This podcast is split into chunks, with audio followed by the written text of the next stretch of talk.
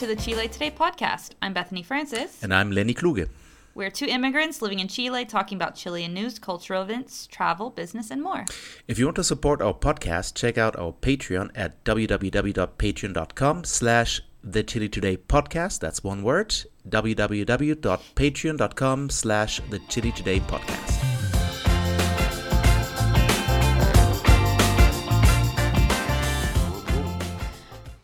Hi. Hi, Lenny. Hi, Bethany. How are you doing?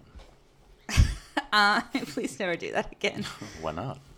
I know. I do. I, I was talking. He was trying to be sultry, but Yeah. Pinguino, but his sultriness is, comes off as quiet. You have to speak up when you're trying to be sexy, or they'll. How just be you like- doing? Okay. Now you just sound like an angry German. Okay, fine. I'll never. Okay. Nail, I'm gonna never get that nailed down. There's no middle middle with you. You've overcompensated, and then you like try to speak normal, and everybody's like, "Why are you so angry?" Yeah. It's like women. Welcome to It's the like being like show. hey, welcome to the show. Uh, how have you been, Lenny? I've been good. Turned 41 this week. Woohoo! Woohoo! I didn't realize you were like almost exactly ten years older than me. Oh, really? Yeah, because I'm 31.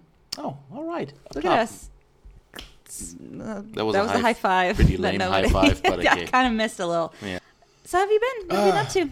I've been. I've been doing okay. Been doing okay. Um, in spite of the air quality today. Oh my I've been taking my bike to work. It is. It's a lot. I'll talk more about that in the news section. But it's it's if you're living in Santiago, um, uh, the fact that we're breathing right now is pretty good.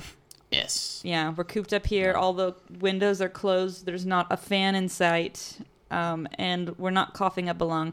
Actually, I just I just got notified from I was supposed to have training tomorrow, and that got cancelled because of that. Yeah, literally, people are. Sorry, literally, people are like canceling normal activities. Like, my friend is in a play, like a play indoors, and they canceled it. Really? It's like pe- they do not want people going outside because the smog. Well, we'll just okay. Well, we'll fill you in with what's happening. Is now I'm sure you're on the edge of your seat. So we're like s- Santiago is like stuck in between three and a hard place. wildfires right now. We're in a red alert. So, um, they've they're even like talking about sus- ju- just before the fires happened. We're having this huge heat wave God, so and they hot. were like trying it's so hot here it's just unbearable like nobody wants to go outside because it's just walking a block it just your skin hurts and Mm. you're just covered in sweat it's it's a lot Yeah, tell me about it. I had actually had a, a, like a work function after work yesterday at around six o'clock, and I had to be because it was a formal thing. I was in my like suit jacket, oh my and I was sweating bullets. I mean, it cooled down a bit later, but we had like what we had like 36 degrees Celsius yesterday. That was like the hottest it, has ever been, or something. yeah we're getting a heat index predictions of 40 degrees celsius which is one in fahrenheit That is Cel- oops shit celsius to fahrenheit pinguino you do that please Wasn't that 44? No, that was minus 40, right? Minus 40 is minus 40. There was like one of these numbers where like stop, Celsius. stop being so european right now Yeah, where they both intersect. Yeah. yeah okay That's not being European. That's just being a smartass. Okay. Um. Anyway, so it's really freaking hot. Believe me. Um. Why did you Bigly. just sound like Trump? Thank I you. don't know. and so they, but now because of this intense heat, obviously we're having, and we're in a drought. Wildfires tend to happen, and they're happening, and we're in between like three different wildfires that are happening, and so now. Not only is it so hot that you want to die, but now we can't even open our windows to have a mm-hmm. little bit of breeze because it's literally so smoggy it's painful Yeah. i woke up my throat was raw mal my fiance has asthma he woke up like wheezing and like i was like you need to get your inhaler get your inhaler like it was bad it was really bad And with this heat, man, I wouldn't be surprised if I smell like a cured ham or something. This is this is terrible. it's it's i mean i feel like cured ham smells better than you do to be fair That's fail, fail, fail, fail. Mm. So um, there, so far we have some 1,500 hectares just in um, one farm that are being affected, and there is a red alert in Curacaví. And it says most people are not affected so far because this is in really rural areas. Only about, as of yesterday, four people have been evacuated and one warehouse is destroyed.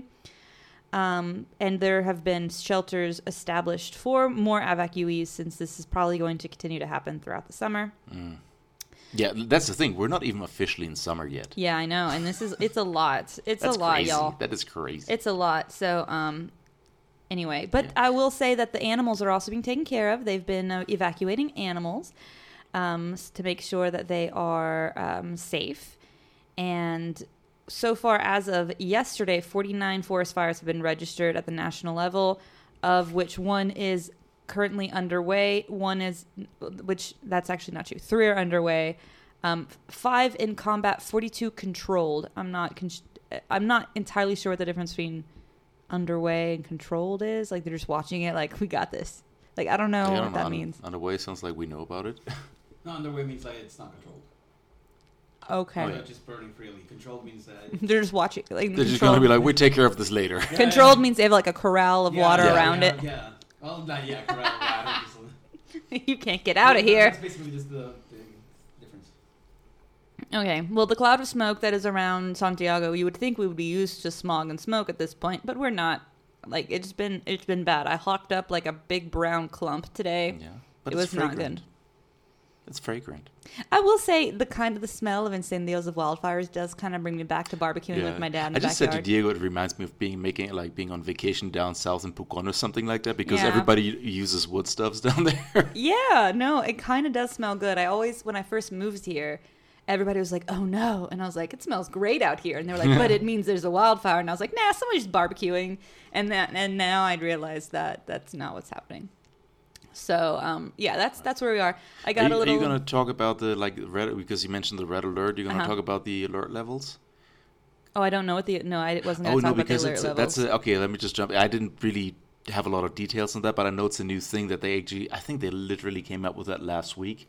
The heat alert levels they got like green, yellow, and red alert, which is the weirdest thing because like the difference between one level of alert and the other one is just one degree Celsius. They just like if it's like I don't know what was like I think 33, you get like okay you're on green alert, and then 34 you're on yellow alert, and then 35 you're on red alert, and like every level implies like different measure, which is like that's not feel a lot of at some- leeway there. I feel like at some point it is just going to be one grade of difference, right? Like Yeah, it's, it's like, like 5 to could- 17, 7 like 18 to 23 or whatever. I just hit my hand on my water bottle. That's all right. Um But you could have like all three levels of alert in one day. I don't know how that works, but it's it's a new thing that they came up with apropos this whole Oh. conting- contingency with the heat waves. So it doesn't make sense. I believe you though. metropolitan region, at I believe you. You're Thank a smart you. person. But because normally I would be like, "What you're, You're saying- lying. You're, you're li- If if Pinguino was saying it, I'd have been like, "Pinguino, are you having a stroke?" Oh yeah, I mean on? penguins are notorious liars. I know uh, penguins start fires. I hear. hmm But Li- for liars start fires. You know, like so. So I have a friend who lives. This is the third time I've tried to tell this story. Who lives on a farm, and he was on his like little in his little tractor thing. You'd think I'd know what this was since I grew up on a farm. Um, like going around his farm, and he saw people just like throwing matches, starting fires on his land, and he was like, and then they ran away when they saw him, and he was like, "What the fuck? Like, why? Why would people do Yeah. that?" And then one of my and like all three of my friends I talked to, they're like, "Oh, you know, the pyromaniacs." I'm like, "Is that a common thing in Chile?" Oh, and they're like, "Yeah, of course." They're like, "It's a thing that a lot of people have." I was like, "Is it?" I mean, I knew I that, know that he these people exist, but I didn't know. I it was didn't like know it was like an, like something like one in six people are a pyromaniac or something. I don't know, just like burning down someone's farm, I mm, guess. Some people just want to watch like- the world burn, Master Bruce. Okay, Batman. No, I'm Al- Alfred. Oh, sorry, Alfred. Now, Get your Batman facts straight. Bethany. Okay, okay.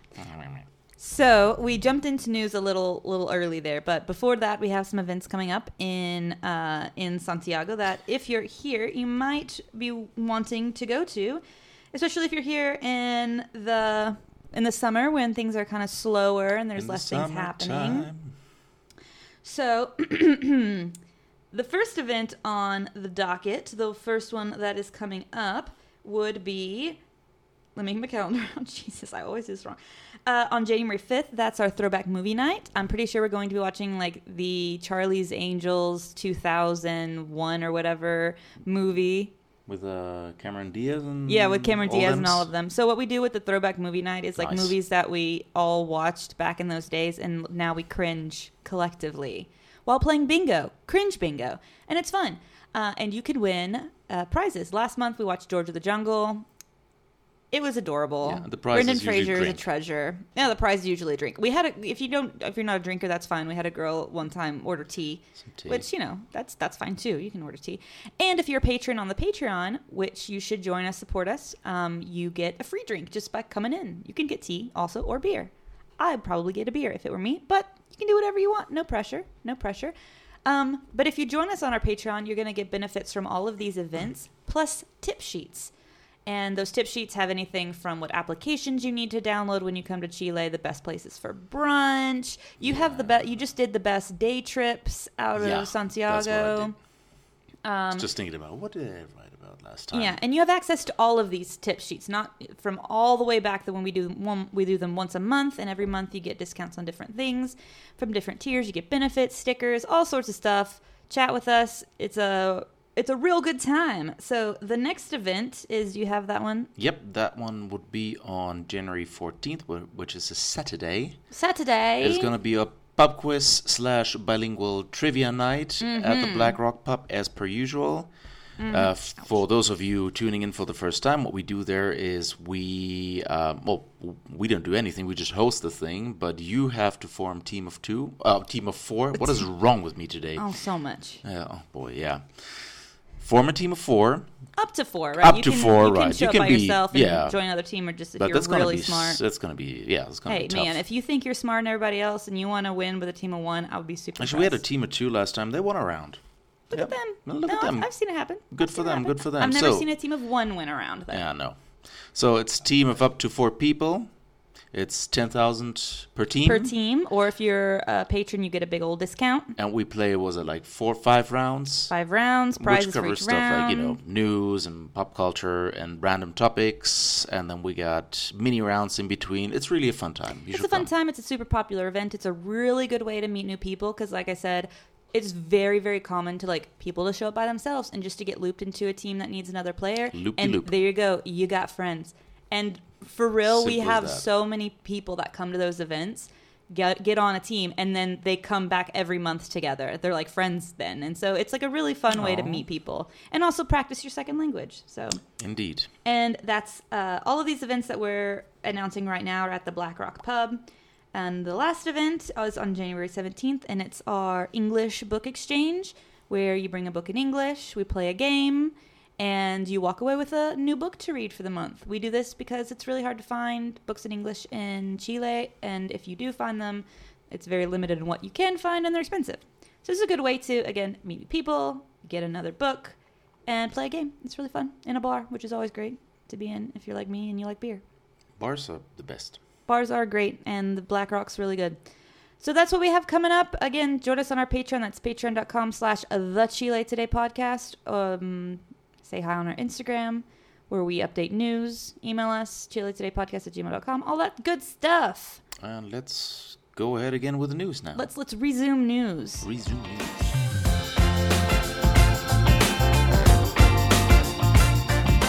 Okay, so today I'm gonna handle all the news, and our Lenny friend over here, he's gonna do Hello, I'm the Lenny theme, person. the Lenny friend person, our theme for the week.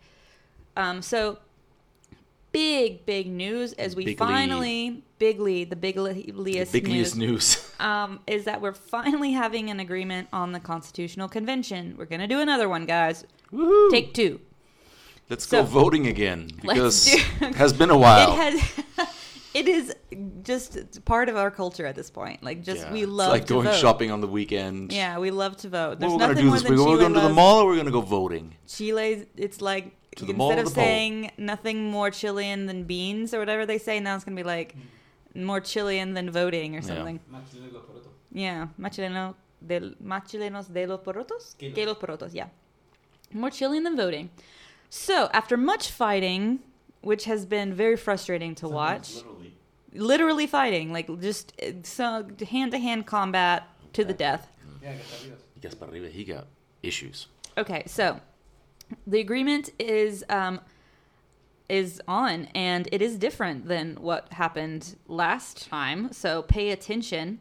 These are the the like the prime the the first steps of what's going to happen, and we will have more details for you as, As they the come situation as the evolves. situation deve- as the situation develops.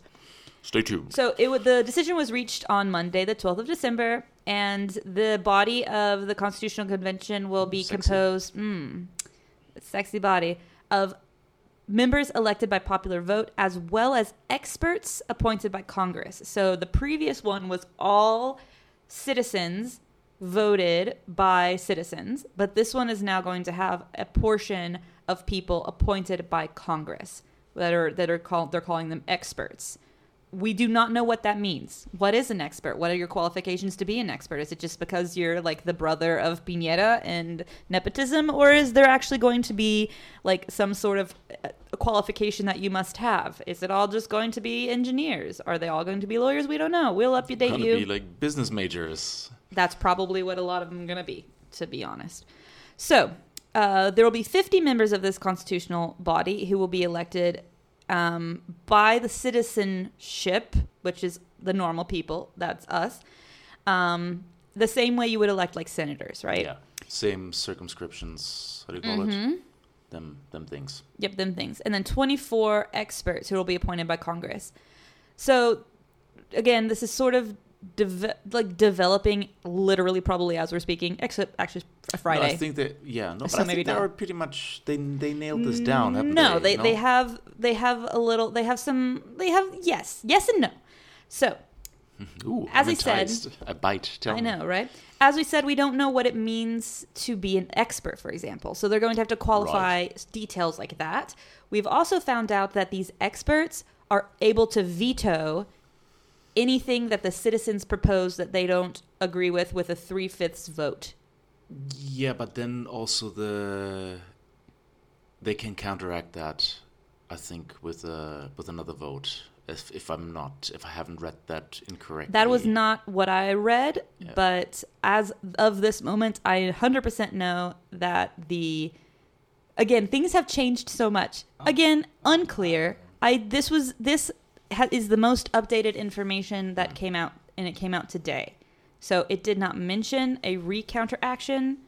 I'm sure there is something like you go back and rewrite, and then Yeah, they the- can't just be like no human rights, you know, three fifths vote. But then again, you know, it's it's not that it's not that only one of these experts has to has to raise their hand and be like, I'm going to veto this. I mean, they It's also have three-fifths to majority. They also exactly they have to come to terms uh, three fifth majority, as you said. And also, I don't know if you're going to mention that. Like the experts are going to be elected by uh, proportionally by each faction in Congress. Right. So, there's going to hopefully be a balance Yeah. of there's right be to left, left. wing, right wing. So it's We- not like they're going to agree on anything. So No, they're never going. It's 12 for Congress, 12 for Senate. yes, that too. 12 for Congress, 12 for Senate. It's going to be an interest. Again, this is all developing because they keep releasing information being like, no, just kidding. Um, so, for example, one of the things that was debated was they came out and they were like, we're not going to pay the experts. Oof, yeah, and then, was- which is incredibly controversial because who has six months? Because the draft is supposed to be written within six months. Who has six months to not work? Like, I mean, not get paid? Because you're going to be working on the most important document maybe in the history of the country and not get paid for it. Yep. And so the president, President Boric, was like, "No, these these, these guys need to get paid. Hmm. Not only because imagine." The type of the type of person that would be able to take six months off of work would probably be the upper class, which would probably which you know might right, might have a certain yeah. political leaning or not. We don't know, but exactly. it's it it vastly like limits the type of expert that you can use. You might Yeah. have an expert that's a professor on constitutional law, Mm-hmm. but that can't take six months off work. That would be like the perfect person versus a business bro. Who that's might nev- even be like part of the Communist Party, but whatever, you know. I mean, he has Right. political leanings, but there's still like you want variety in there. Absolutely, the and you don't is- want and it- it's not only about like what they can afford or not. Also, it opens them wide up to uh, corruption. Absolutely. Yeah. Well, that's why they. Yeah, I mean, and it doesn't make sense based on the logic that most that the the logic that Chile Chilean political um, h- history exists for. I don't know if that makes sense, but like for example, judges they have to pay them a certain amount and do a certain amount of things for judges to avoid corruption. I'm not saying it's the most effective thing, but I'm saying like that's what Chile has always done historically with to avoid corruption. It's sort of like make sure they're taken care of that way they can't take bribes, mm. right? Yeah. Because again, like it also makes me feel like it would be really easy for one of these, you know, we already know the right wing contributes way more financially to their campaigns than the left does. Yeah, special interest Yeah. groups. So what, what Same what's everywhere. stopping, I don't know, Kast from giving 3 million pesos a month to one of his friends who happens to be working on the the thing while poor leftist over here or I don't know, other right-wing person is making zero money and suffering and can't pay for his stuff, but he's doing it because he believes in it, you know. It's it's anyway. I believe that they should get paid for their work. I just believe people should get paid for their work, like in general. so radical. I know, and I'm just so radical. But um, I don't know why they even came up with that like idea to not pay them. I guess maybe it was just. I think it was a bit in the wake of this controversy, which also was spurred by a lot of fake news during the last constitutional convention. People just be like, "Oh my god, they're wasting our money. They're going on, you know, like joyrides and pleasure trips and just spending Listen to our taxpayers' fake money." Me, news me, me, me. Uh, episodes, Listen to our fake news. because it was a big deal. We're probably gonna have to. We were just talking about that before this episode. We're gonna gonna have to get back into combating the fake news in our episodes because it's it's big. Also, like the Congress tried to pass a law against fake news, and of course the right wing was like, no. like, It's not a thing. no, we, we can't we can't uh, we can't combat fake Freedom of news. speech. Freedom of speech, and it's like okay. Anyway, um, I know that's a very triggering thing for people who have had a Twitter um, these days. so whatever, I'm so done with that. Um, but so that's developing. I'm sure the experts are going to get paid because, like, again, the president Yeah. and his administration is is behind the being paid. Oh, and the thing, it was funny. I was talking to my mother-in-law and the big Okay. thing is, I was talking to my mother in law this week, and she was like, We're still wasting so much money on a new constitution. And I was like, You know what? If you just voted apruebo the first time, we wouldn't be doing this again. And she was like, Meh. Yeah, but you know, I think all in all, like from what I can tell right now, this compromise doesn't seem to be all too bad. I mean, it's okay. It's, I think it pretty much tackles all the gripes that everybody had with this thing in the first time around. So we had like 50 versus 150 uh, constitutionalists. I'm just gonna call them like that right now. I think it will pe- And help they- people's got- confidence. and you got these experts, which was also like a big bone of contention there because people were just like, these guys don't know what they're doing, which to a certain degree, right. So, um, and also it's going to be down from a year to six months in which they have to hammer out this thing. So I think it's a nice compromise. I've read opinions on both sides. People were just like, this is great. And then were people, and the other people, my more left leaning friends, were just like, this is ridiculous. They have people in there that are not voted for by the citizenry telling the constitutionalists what to do. I- so it's, of course, you will never have an agreement no, where everybody honestly, agrees I 100%. tend so. to think that this is a good again.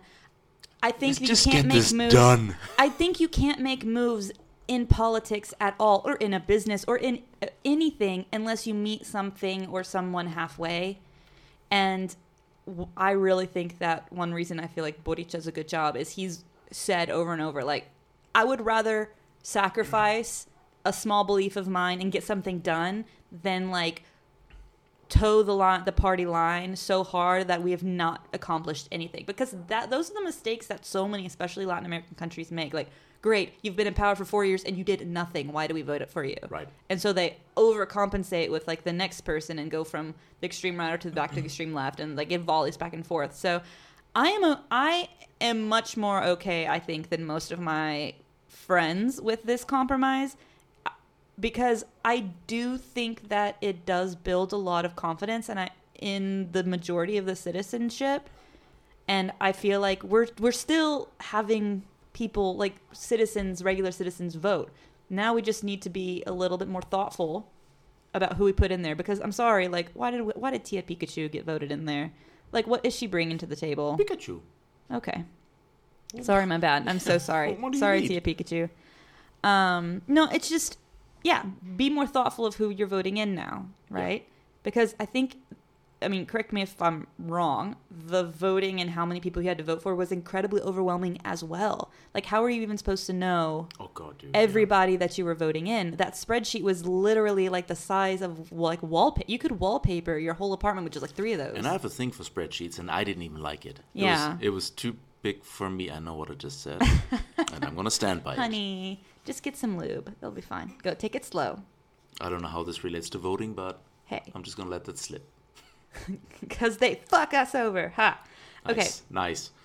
Um, no, I mean, so I I can understand both sides of it, is what I'm saying. Which I am not the person to say that most of the time, but I would rather have right. I mean, should- yeah. Um, I'm pretty stubborn, but I can understand why, and I would rather make this compromise and have a new constitution than go through this entire process again and Also, did not it have just took one. them so long to hammer this thing out. We're like, I guess most of the people here were just like, finally, yes, please, let's move on to the next step Yeah. here. How long has it been since they've been fighting this? Oh god, dude. November. Oh, I guess it's not been that long. Four It's months. three Oh yeah, four months. Yeah. that's a, oh, November fourth. September 4th. Oh, Mm, what so is- I don't even know what day three it months. is. So three months and Some change. yeah, almost three months, but still Y like pico, as the Argentinians say. uh, so there's that happening. We'll keep you updated with that. Um, I'm sure we'll have many more episodes specifically focused on that. So we have um, the we have some jail news. So we have uh, jail news. We, should, we need a jingle for that. jail news. chains jingling. Ball and chain. Ball and chain. Um, so there's a Mapuche extremist leader, Hector Yautul, who's Yautul. Llaitul. Yal, what is it? Like Llaitul. Llaitul. Yeah. Um, who the public prosecutor is seeking a 25 year sentence for. Um, he they have officially closed their investigation into Llaitul. Yeah. Um, he is a spokesperson for an extremist Mapuche organization called SCAM. And Say CAM. CAM. C- I'm not saying come. I'm saying cam. Say CAM. I'm saying cam. We're serious newscasters. Yes. He is being accused of five crimes, among which is the incitement of violence, theft, and violence against authorities. Um, and he says, or Cam, Cam, says he fights for the recognition of the ancestral Mapuche lands that were stolen by the state. Its members do not believe this goal can be achieved through negotiations, only through violence. We talked about him a lot. We talked before, about him actually, a yeah. lot because he very much stinks up the the fight, the nonviolent, pacifist, peaceful fight that the Mapuche people are trying to achieve. Um, because he, because a lot of times when people think like Mapuche, instead of like saying like, oh no, the vast majority of them are trying Mm. to like do things legally and through negotiations, they're like, no, but they're violent, blah blah, He, you he crazy lost people. a lot of sympathy from the left. Oh throughout the yeah, last month. he he is done. Like Mm. because the thing is, Gum used to not be this extreme, and so the Yeah. left was very much like, we understand your need to, to you know make a little noise. I mean, the left has always been very pro protest and everything, but it, it got quickly out of hand in a very um, violent, non reasonable way. Yeah, because at some point And- they were just we're just going to continue. It's like, but reverse- wh- wh- what do you, to what end? What do you want? You yeah, know, because because the president because Boric was like, well, well, why don't we get together and talk about what you want so that we can figure it out? And he was like, fuck you. And Boric's like, well, how am I supposed to give you what you want if you won't talk to me? Yeah. And he's like, fuck you, let me burn some shit. And so I'm like, you know, when um, when the president of the the country wants to talk to you about what you want, maybe you should at least talk to him. And but then if Boric was like, no, fuck you, then I, okay, I, I, get a it. PlayStation Five. Me too, but that's not what we're talking about. Okay, I thought you know maybe I just gonna take my shot. Okay. Um, so the prosecutor has claimed to interview over 70 witnesses that have gathered and has ga- gathered other evidence which will be presented in court. So they have all of the evidence done. They haven't done the trial yet, and the trial date has not yet been set. So we'll keep you updated if you're interested in that. Um, so l- different laws we we already there's been a lot of laws that he's broken but uh, some of them were introduced during the dictatorship um, but they've also been reformed so it's making it a little bit kind of wibbly wobbly about yeah. how to charge him um, so Yaltul's lawyer Rodrigo Roman told CNN Chile that the prosecution's emphasis on the law suggests authorities know they only have a weak case, which makes no sense. If you were, what do you mean if you're emphasizing the law has a weak case? I just don't. I don't. I don't understand what that means. He broke the law. You have a weak Yeah. case. What? That's, yeah, I don't know. I don't have the context for that. Yeah, I mean, maybe this article took it out of context. This is CNN. Um, but Roman also This is CNN. said that this is CNN that the evidence was uh, lacking. He said that in the oral trial there was not a single witness, not a single piece of evidence. I'm assuming when they say oral trial, that's like the um, the trial before the trial, like the little thing that they do to see if there's enough evidence to go to like full on trial. You know what I'm saying? What's that called? Pre-trial hearing. There you go. Oh. And he said absolutely nothing links Llaitul to the crimes. Except for I'm pretty sure at many points he was like, I did it. You know what I mean? Like I'm pretty sure he takes credit for a lot of things that happen. Like I'm I'm like almost po- like, Yeah, he well, when very he's not much being put on comes the out. spot. Yeah. So Llaitul is awaiting trial in Concepcion. He's in prison there. And he joined a hunger strike with other Mapuche prisoners, um, among them his son Ernesto. In response to the accusations presented by the prosecution's office, the government spokeswoman Camila Vallejo woo, told a press conference that, quote, there is a separation of powers of the state and we obviously respect the process of the institution that is responsible for justice. Basically saying, like, no, we're not intervening here, like, for this guy. Like, we're just going to let due process take its course um, which is exactly how law should work. So, for opposition members who represent Southern constituents, the case is clear though. Quote, It seems to me that 25 years are little for the damage he has caused to many families. People have lost their jobs, their homes, and their lives. Um, that was Andres Jouannet, who's a member of the Amarillos party, who's not an actual party, said in a statement. I'm going to continue to say that every single time that they say Amarillos party because Well, uh, they haven't been. they're not certified not yet, yet? as a party. Ah, okay. Don't have enough supporters. Mm-hmm, mm-mm. And yet they have so much Because their supporters are too amarillo. Womp womp. and yet they have so much power. Like the Uh. reason why we're not we're having the 24 experts and the 50s vote is because the Amarillo like everybody agreed that we were going to revote on.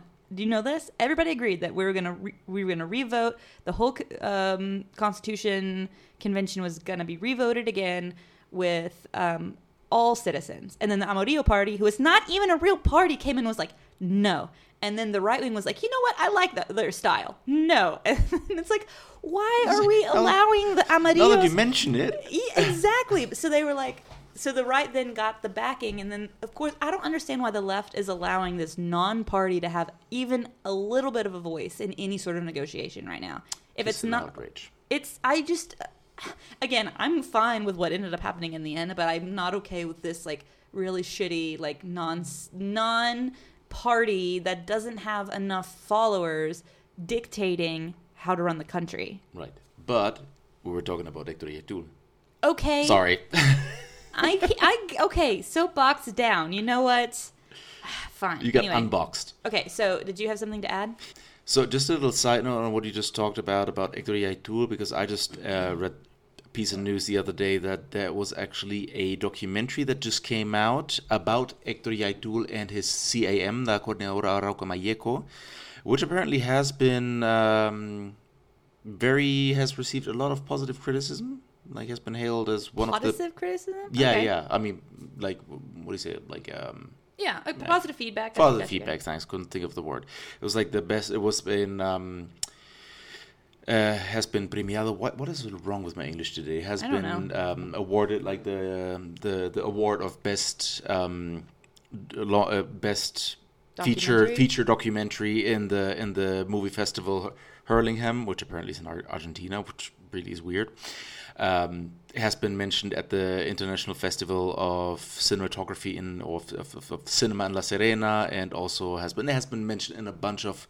Um, Do you know where we can watch it? in Onda Media. I don't know if it's for free, and I haven't checked out the website, but it says here that it's um, available on Onda Media, and it's pretty much it just accompanies Hector Llaitul and the whole thing about the CAM, CAM.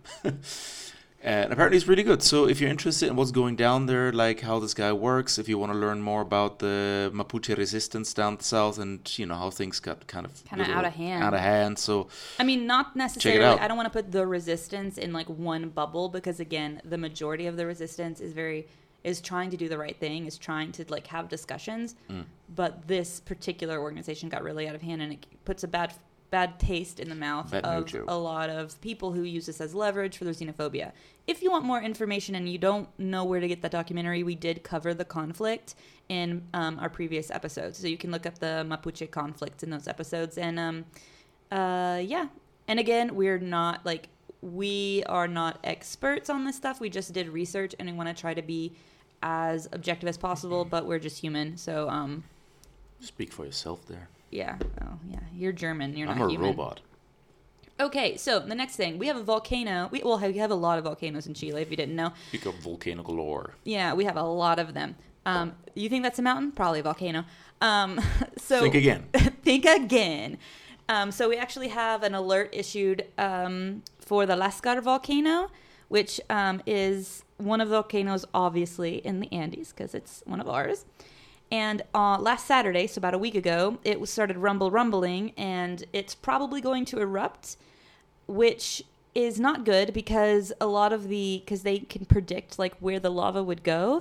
A lot of the places that it would go is going to be in like the um, the path of homes. Mhm. So it's kind of it's not it's not a great thing. So It's not like we have enough air pollution as is already. Right. it's like with anyway. So there's no damage so far. There's only been minor tremors, but there was initially a green warning. It has been raised to a yellow warning, and How? Nice. fucking amarillos. We like colors here, right? Like phase red, phase green, phase. Uh. So the volcano yellow means that the volcano is currently unstable. Um, Yellow means that the volcano is gonna change his mind at any Oh time. man, that's what amarillo means in besides the word actually yellow uh, means in in political spectrums that you're you can change your mind basically at any drop of the hat, and you have no leaning. volcano be like, no, I'm not doing it. So the classification yellow also means, in, as vol- volcanoes, not politically, um, that experts are currently monitoring the site for minor explosions in the appearance of smoke, which I guess would be a good indicator that it might go boom. Oh, I said boom and accidentally hit my mic. I'm sorry. So residents of Talabre, Antofagasta, a small town less than seven miles from the volcano, first noticed some activity uh, last Saturday around midday. I guess that was the the minor tremors, which I guess would be hard to like decipher. Are these tremors coming from the volcano or am I just in Yeah. Chile? Right? Yeah, I guess that kind of makes sense. Be like, ah, you know, another tremor, whatever. Or does it grumble like? "Mm," it's like the frequency is not quite right. right? Um, so, oh, I mean, never if- mind. I just answered my question. Despite the giant cloud of smoke, I guess that. I guess when it rumbles and there's a giant cloud of smoke Yeah. uh, that it emits. I mean, Um, correlation is not. um Right, and apparently it is What- also what spewing forget a little bit of ash. So Mm. I guess that when it rumbles and you see ash, then that, I guess it's the volcano, not the, ash, then not Pikachu just is not Chile, far. Not just Chile wiggling, wiggling. Thanks for Um, getting that pinguino. So be on alert if you're planning to travel because uh, obviously it's 70 kilometers from San Pedro de Atacama and the ash can travel, right? And it's a very popular tourist destination. So if you're having plans of traveling there, you might want to keep your ear to the ground. COVID. We haven't heard about COVID in a while, which is pretty a good thing. And this is good news. Um, I know that some cities in the U.S. are suffering a little bit right now as they approach win- winter. Winter. Um, so cases in Chile, Worcestershire. Sauce. So the cases have decreased by 28%, according to the MinSal, the new health um, Ministry of Health report. So um, that was literally released today when we're recording. That's Friday the 16th. Um, five per- there's a, been a 5% variation in the last week and a 28% decrease in confirmed positive cases within the last 14 days. In Chile, of the confirmed cases, 54% of them were diagnosed with antigen tests, 40 by active case findings, and 20 of cases that are asymptomatic. So, from the report, it can be deduced that a total of 23,830 tests were carried out in the last 24 hours. That's a lot of tests. That's still, yeah. That's like that's a lot. Um, new cases without symptoms were registered at 516, um, which means we're having a little bit more symptomatic cases, which doesn't surprise me since it's been longer than usual since we've had our last vaccine. Yeah, and the one the vaccine's coming up is only for like high risk groups, right? Mm, it is, but we it's it's gonna go pretty fast. Like the way that the- when they start the in, uh, initiatives here, they you, we usually get it pretty fast. No, no, no. What I mean is just like I, I've read that we're not gonna get it at all. It's just Oh, I, I've read the opposite. yeah. Yeah. Well, don't believe us, folks. And we don't know what we're talking about in this particular case. I've definitely heard that we're gonna be able to get it. Though I am in a high risk group, so We're- it doesn't matter. Yeah, we're gonna get to the bottom of that. It doesn't matter for you, maybe. Whatever. Jesus. I actually have no idea, so I just can't. Yeah, Pinguino and I are both in high risk groups, so That's what you get here, folks. Hard hitting journalism. Yep. So, um, uh, doop doop dop. So the total deaths in the total deaths in Chile have been sixty-two thousand eight hundred twenty-two since the beginning of the pandemic. And that's what I got for news. Nice. Yeah, hope you enjoyed that. I did. Ending with a little death. No dinosaur news this week. Sorry.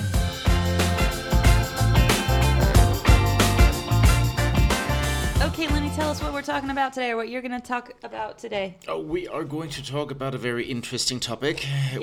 which is decentralization. Mm-hmm. Now, if you ask yourself why would we talk about decentralization, it's because that ha- that has been an issue for a while now in Chile, and we're talking about, of course, the decentralization of a country in Right. terms of politics, in terms of administration, in terms of finances, and all these kind of things.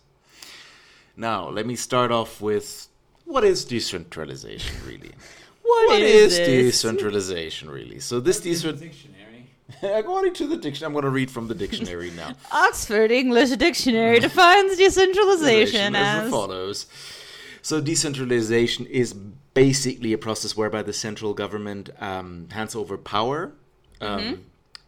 competence, responsibilities, and funding to subnational governments, which in Chile's case will be the regional governments. I mean, you know, in every country they have different denominations of how these like sub-administrative um, Right. divisions are called. So in this case, it will be the regional government. uh, Government. So you you would have to actually differentiate between three types of decentralization. right. We got one is the political decentralization, which is when like local re- uh, representatives are being um, elected by the local Right, like- population by popular vote, Uh-huh. and not only appointed top down. So, um? Fuck. So then we're talking about administrative decentralization, which is when a new administrative organ is created and being transferred the jurisdiction, as you just told me, because I was Mm-hmm. about to use the uh, term competency, but apparently That's jurisdiction a is literal translation. Yeah. I mean, I think the word exists, but maybe it's I not think that it's used. like- so I don't know. anyway, I'm gonna continue, try to continue to use the word jurisdiction. You correct me if you think it doesn't sit right, but point is that you create this new organ, you transfer jurisdiction to this new organ, this subnational organ from the central organ. I know where your mind was going with this one, Bethany. I know you way too well, but this is a Why serious are you topic. using organ? Why that word? Uh, because it's um, you know Because it's institution. Yeah, but Yeah. like this position, Yeah, no, I mean that he literally. he literally translated it. Yeah, I'm sorry. like- I didn't have a lot of time to go through. It's fine, it's fine, hammer, it's hammer, fine, it's hammer. fine. So that would be that thing. 'Cause I've, I've done that also many times. Thank you. I'm just saying that I, I get it. Gotcha. Thanks. And finally, we're talking about the fiscal uh, decentralization, which is when the subnational authorities have their own say about the purse strings. Basically, they don't depend on Right, the, the big money, daddy money, up money. there in the in the capital city to give them pocket money to do things. Right. So those are the three The big pillars. daddy. The big daddy. Business daddy Okay. up there in the capital city. So those are the the three pillars of decentralization. Is that Mario Marcel? Huh? Is Mario Marcel the big daddy? He's the big daddy. Mm. Who's your daddy? Who's your daddy?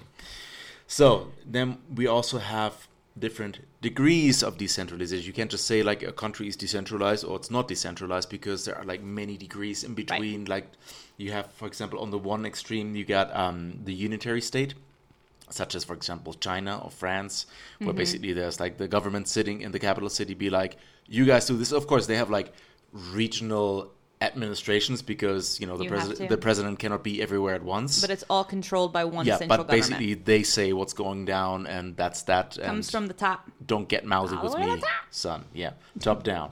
And then you have on the other extreme, you got federal states like the U.S., like Germany, where there is yeah, you- they basically the regions or the states the they have their own say in a lot of things, not in all of things. Right. But that causes a lot of friction sometimes with the central government. But there's Hmm. a lot more autonomy there. Friction with the organs. hmm that is correct. and then also you do have to differentiate a little bit between um, decentralization and deconcentration, which apparently is also a thing that people by the like they they Yeah. get a little bit confused because This is you, what blew my mind when when Mao was talking to me, my fiance earlier. He was like, "You're talking about deconcentration," and I was like, "What? What?" Yeah. what is that? I'm concentrated. What are you talking about? totally concentrated. Yeah. So, explain. So I mean, okay, may, let me tell me if I get this wrong, but from what the way that I understood it, like a lot of people think it's decentralization if the central government goes like, okay, uh, Mr. Administrator down there in the countryside, uh, you're gonna do this and this and that now because I don't want to do this anymore, and he goes like, okay, sure, but then in the end. The, the buck still stops with the central government. The, Right. the central government is just like, yeah, but I'm going to tell you if this is right, if what you're going to do, and if I agree with your decision or not. Like, I get the last call here. So that wouldn't be decentralization. When we're talking about decentralization, that always implies like a modicum of a degree of freedom, Right. In terms of uh, what the local administration, the choices that the local administration makes. And in this case, the regions, right? We're talking Yeah. because because Chile is divided into regions. So the decisions that the regions can make on behalf of what the regions themselves need, right? Yeah, and you know, when we're talking about these de- decentralization, it can also well be that whatever decision these regional governments make could be at odds with what the the central government wants. You know, that Sure. that's part of it. You know, mm-hmm. because Yeah. that comes. But there are you know. checks, which is the difference between like governors and intendentes. How would yeah, you say but that? those don't exist anymore. I'm I'm gonna get there. I'm gonna get they there. do, but they're just renamed. No, yeah, well, yeah, They just really just They're renamed re- them. renamed- but Presidential delegates. Delegates. Delegates. Yeah, so but they also intendentes don't now have a the same name. attributes anymore. Like it's yeah, yeah, yeah. I'm getting there. I'm I getting there. just read the government website and it said it did. Yeah, no, not anymore, not anymore. But I'm getting Okay, there. yeah, get get in that. I I'm wanna- getting, I'm getting in Get- that. get I'm in getting there. in that. So You get we're, in there. we're like talking about Chile. Where are we now? So, for context, why do we want? And I think there aren't a lot of people that wouldn't agree with this. Why do we want Chile to be more decentralized? Mm-hmm. I'm gonna gonna do what I do best. I'm gonna throw some numbers at Oh, you because I know that you love that. Oh, know. no. Yeah, stop cheering. I know. I know. Screw you. But those are interesting numbers. So I know our listeners sometimes Chile. want numbers. Chile is actually the most centralized of the OECD and Latin American countries. Oh, So there was, uh, I found this number. that was in 2014. Suck it, Guyana. finally, finally, we get the yeah. Damn. Oh, arch rival Guyana. so, in 2014, the spending of subnational governments was only 3% of GDP. The OECD mm-hmm. average is 16.6%, which is a lot, which means that, you know, like the central government spent a lot more than sub governments.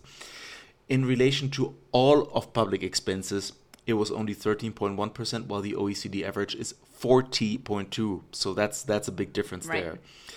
Right now, looking at Chile, looking at Santiago, right now, 80%, 80 of all economic activity is concentrated in the metropolitan region. Right. And hand in glove with that, all Chilean regions, except for the metropolitan regions, are the bottom 20% of all OECD regions in terms of housing, Mm-hmm. engagement of civil society, and income. So it's just like, like they don't even exist. You know, why, Yeah. why are you even there? And this, of course, causes um, a lot of problems because you know it's a self-fulfilling prophecy of if you're coming from a region, Exactly. you're coming from a poor family, you don't have the ability to move to Santiago to go in one of the best universities or pay for one of the best universities, so you can't get a job that you would then have to get in Santiago because you know you're not going to Mm. Get a a, job circle. in Talca, no sé. Yep. And so you just have it's like living in two it's like living in two different countries. I'm sorry, I know Santiago no Chile, but Santiago when kind of is. Santiago kind of is it In doesn't sense, represent yeah. all Chileans. I don't want to say it represents all it definitely doesn't. but in but- economic terms, it is. Yeah. Unfortunately, Yeah. which is one reason why this needs to change. Yes, ma'am. Yes, ma'am. So, talking about like uh, economic stuff, we got another. I got another number for you, which is Mm, numbers. sixty-six percent. 69. No, not sixty-nine. Almost three percent short, but sixty-six percent of the programs to foster entrepreneurship by the Corfo, which is like the, you know, the business Yeah. in fostering organization. I do not have a translation on the top of my head apart, but they do. Uh, they Coordinations of Yeah, it, it's business They- administration people. Yeah, they put money into little startups, into little businesses to make them thrive and flourish and prosper and whatever. So 66% of all these programs are being awarded to businesses in the metropolitan Right. regions. 7% to, into the Valparaiso region and 4% to the Biobío region. If you don't know it, Valparaiso region and Biobío region are kind of like quote unquote also like urban-ish regions apart from Santiago. I mean, yeah, so you can't really compare it to You the really metropolitan can't. region, but it's still Closest will be Concepcion, but even Concepcion is like. yeah, what is size Bio Bio? like, Yeah, exactly. If you go to Vina, it kind of has some buildings that aren't like there's like three buildings that aren't apartments in Vina. Right. So you got like the 66% in Santiago, the 4% in Biobío, the 7% means that 77% of all these programs are being awarded by the Corfo to these three regions. So basically, less than a fourth Yeah. of the scraps are being distributed among whatever's left Which there. again, there's so many Yeah. there's so much need in those regions. It's like, oh, what are we gonna do with this? Are we gonna invest in these businesses that are just sort of like propping up our dilapidated hospital, Hmm. you know, our dilapidated school system, our lack of I don't know roads. Bomb bomb. Mom, mom. So, uh, Papa, what was I? So, oh yeah, talking about dilapidated hospitals and whatever. Um, also, according to there's this index called Índice de Calidad de Vida Urbana, the Urban Life Quality Index. According to that index, 20 of the districts, like the top 20 of the districts with the highest quality in Chile, the highest quality of life, are located in the metropolitan region. Sure. That's that's that's another telling thing. Of the 72% of the 72 university campuses in Chile, 47% of them are in the metropolitan region. Mm-hmm. The Ministry of Housing is funneling 32% of the subsidies into the metropolitan region, and then the rest goes between Bio Bio, Maule, Araucanía. So it's, yeah, Hamina. I, I just wanted to mention before we gloss over universities, you know, just, you know, to, to emphasize again, not only are these universities all located in Santiago, and it's in order to go from, I don't know, if you live in a small town to Santiago, you would have to have resources and a place to live. Yeah, that too. And that is very rare for people to be able to do. And also, if you don't go, there's a huge school prejudice of where you go to university Yes. in this country. There are people who will not even look at resumes unless you went to one of like the top five universities. They will throw them in the garbage can. And I know this for a fact because I have people who've told me that they do it.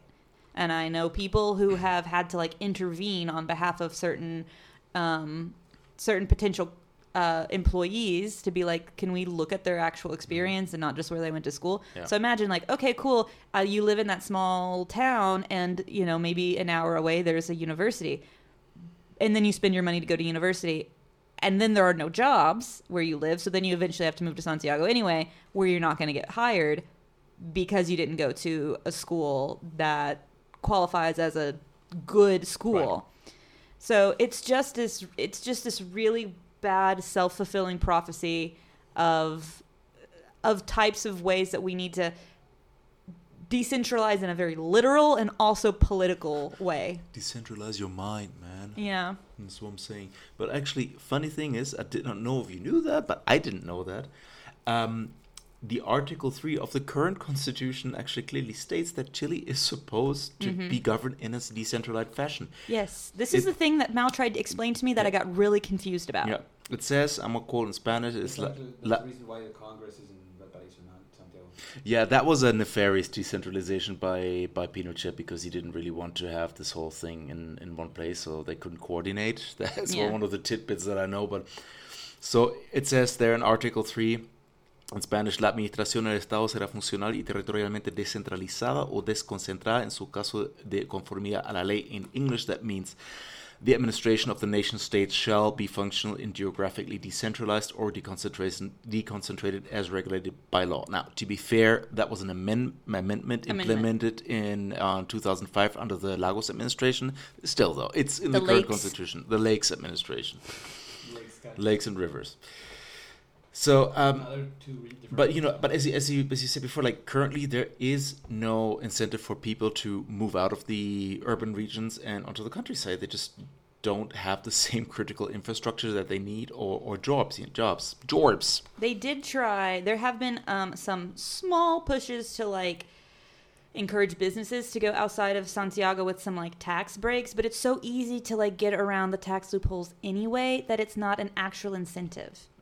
Yeah, and also the thing is like you don't have the infrastructure there. So you're gonna what? You're gonna get a tax break and end up spending all that money on building a- an office mm. or something. Right, and then like try to get employees there. Like Exactly. who, who wants to work there who doesn't already And live then you're there? And the people that live there, do they have the education, the training exactly. that then you you're need? pres- prejudiced because You you're like, you didn't go to Universidad de Chile. No, you went to Universidad de. I don't know. Universidad. Is there university in there is a Talca? university in Talca. Oh my god, that is so no. sorry for our listeners in Poor Talca. things. The one Well, Tal- Talca. Talca is like, unfortunately, the the butt of jokes, but not for an ill. It's for kind of a reason. I love you, Talca. Kind of. it's not their You're, you're just fault. digging your own hole here. It's not their fault, okay? You can only do so much Yeah. with what you have, you know? Yeah, that's okay, great. But you know, as one people say, like this whole thing with teleworking, for example, is going to take off. That's kind of my hope that this is going to push, give give the whole decentralization movement a little push. It has a bit. Yes, it is, but like the thing is also that like even if you even if be, the work is being centralized, who still wants to who wants to go to this, the countryside if they have to drive two hours to get to a hospital? I mean, actually, one It's of the articles that I read that says, okay, look, La Pintana may be bad, which is a district in Santiago, but at least you're like 20 minutes away from a hospital if something happens. If Uh-huh. like in the O'Higgins region or something, you can drive up to two hours. you don't want this in an emergency. As an Arkansan, I Mm-hmm. know exactly how that is because there is a huge, like a huge amount of people in in Arkansas who are so far away from hospitals, police stations, and um, grocery stores. Mm. They live a completely different life lifestyle than anybody who They lives hunt their in- own rabbits. Liter- literally they like when people talk about like taking guns away from everybody i'm like i get you but there are people who literally would starve to death if they didn't hunt their own food Oh, well, learn how to use a slingshot. What's wrong with you? right Oh, yeah. bow and arrow there you go i mean they do do that that is actually a season bow season so um anyway that's for a different that the, the that's for a different uh thing but to be raised in that environment is one thing to be Yeah. like that's the only thing you know you just that's all you know but to be like i went from living in santiago where i literally can order all my grocery stores to, all my grocery stores well all my groceries to my front door Deliver the i whole went store to i me. went to the clinic today to get a doc- to a doctor's appointment i went to the best clinic in the whole country that it took a 10 minute bus ride Right. you know you go from that to um, whichever hospital is closest that might be a public hospital that might be the hospital You guys in a doctor? yeah is- there a doctor that's not on vacation since it's february it's just it's so um it's it's crazy because you you come to santiago you live in santiago and you have all of these conveniences and we forget we live a life that is completely vastly different um than the rest Yeah. of the country Yeah. And uh, that was almost changed actually because we had. You, you might remember we were on the cusp of getting a new constitution. remember that remember that not too long ago, and that would have radically changed like the administrative structure of Chile, Radical. like creating regional governments, like putting a lot of power into regional government. Mm-hmm. Yeah. We had regional governments, but putting more power into their hands, even creating autonomous regions. Mm-hmm. But as you know, the proposal was rejected. However, this has not stopped the decentralization efforts, which actually have sped up, especially since Boric has taken office. Mm-hmm. So let's talk a little bit- about what has been done so far to further the cause, the cause of decentralization. Hoorah! Hoo hoo So for that, also you need to know that Chile has um, three administrative levels. We got the what we got the na- actually four if you count the national level. actually 10 no i'm just kidding Not really, but you got the national level, which is like the topmost level, of course. Then mm-hmm. you got the regional level. Under that is the provincial level, and the communal level. Yet most of the power is still being wielded by the central government. So you kind of like ask yourself, why do you have these administrative levels for anyway? Because the Pinochet made them, we have to have separation, even though it doesn't. It's like just a kind of a me to me, you know, I don't know. costume. That was just a rhetorical question, but Okay. What was the question? I'm sorry. Why do we have the levels if they don't be, if they're not being used? Oh, just because they look pretty. That's they what I just pretty. said. See, they look pretty. I mean, I mean, there, there's there's merit to administration, but oh the look, thing is just like separation of really powers. Not Right. really. Look way back in Diego Portales. So actually, there's there were some regions that just didn't want to take that shit anymore, even before We're not gonna like take like it. Twisted Sister, which would be uh, Magallanes region, Aysén, Chiloé, and they kind of like twisted a little bit uh, the, The central sister? government's twi- nice yeah they twisted the regional regional uh, like the national government's arm to actually grant them a few concessions and give them a little bit more responsibility but that was all like in the framework of whatever the constitution allowed so it wasn't really that much and um, so then 1991 came along and there was actually a constitutional reform that and i'm sorry i'm trying to give you the bird's eye overview that was No, really like this complicated really, really interesting. I'm good. but I'm engaged. So cool. So so 1991 there was this constitutional reform that actually gave way to uh, regional councils, councils, consejos regionales, Yeah. core, you know, and then later the GORE, which I love. Well, we'll get there. Um, so now the regional councils they, they were in charge of the social, cultural, and economic development of the region. But those regional councils they were under the oversight of the so-called intendant. Intendentes. Yes, the Yeah. intendente, and that was basically the intendant. That was just basically an extension of the central government. Exactly. You know, so also, like all the members of those regional councils, they were not voted in when they first came around, but they were designated Mm. by the concejales, which is you know actually a body that was voted in, but then they weren't voted themselves directly. You know, does that make sense? Yeah, yeah, yeah.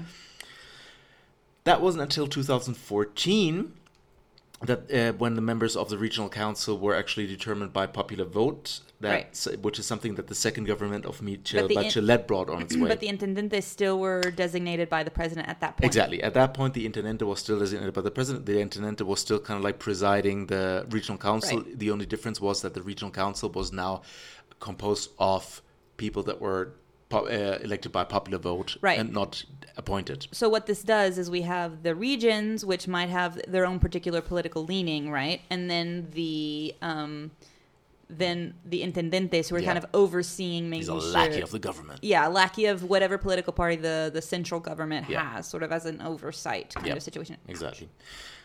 Talking about Bachelet, another thing that she did um, during her second government was the, the creation of the so-called regional strengthening law, as I translated freely, which would eventually allow for the central government to transfer attributes, jurisdictions, uh, to the regional government, which is what we're seeing now. We're going to get Right. to that. But actually, she brought it on on its way in 2014, and it hasn't really taken off until now, actually. Because Piñera did not give a shit. And it was uh, the whole thing. St- yeah, yeah. I mean, I'm not It wasn't. about. It wasn't on his priority Yeah. list. I, I mean, I mean, it started, but I think it's just like we we see, we're seeing more of it now because it also has moved a little bit towards the center of attention of the public eye because it has become more of an issue now. That's what kind of what I feel.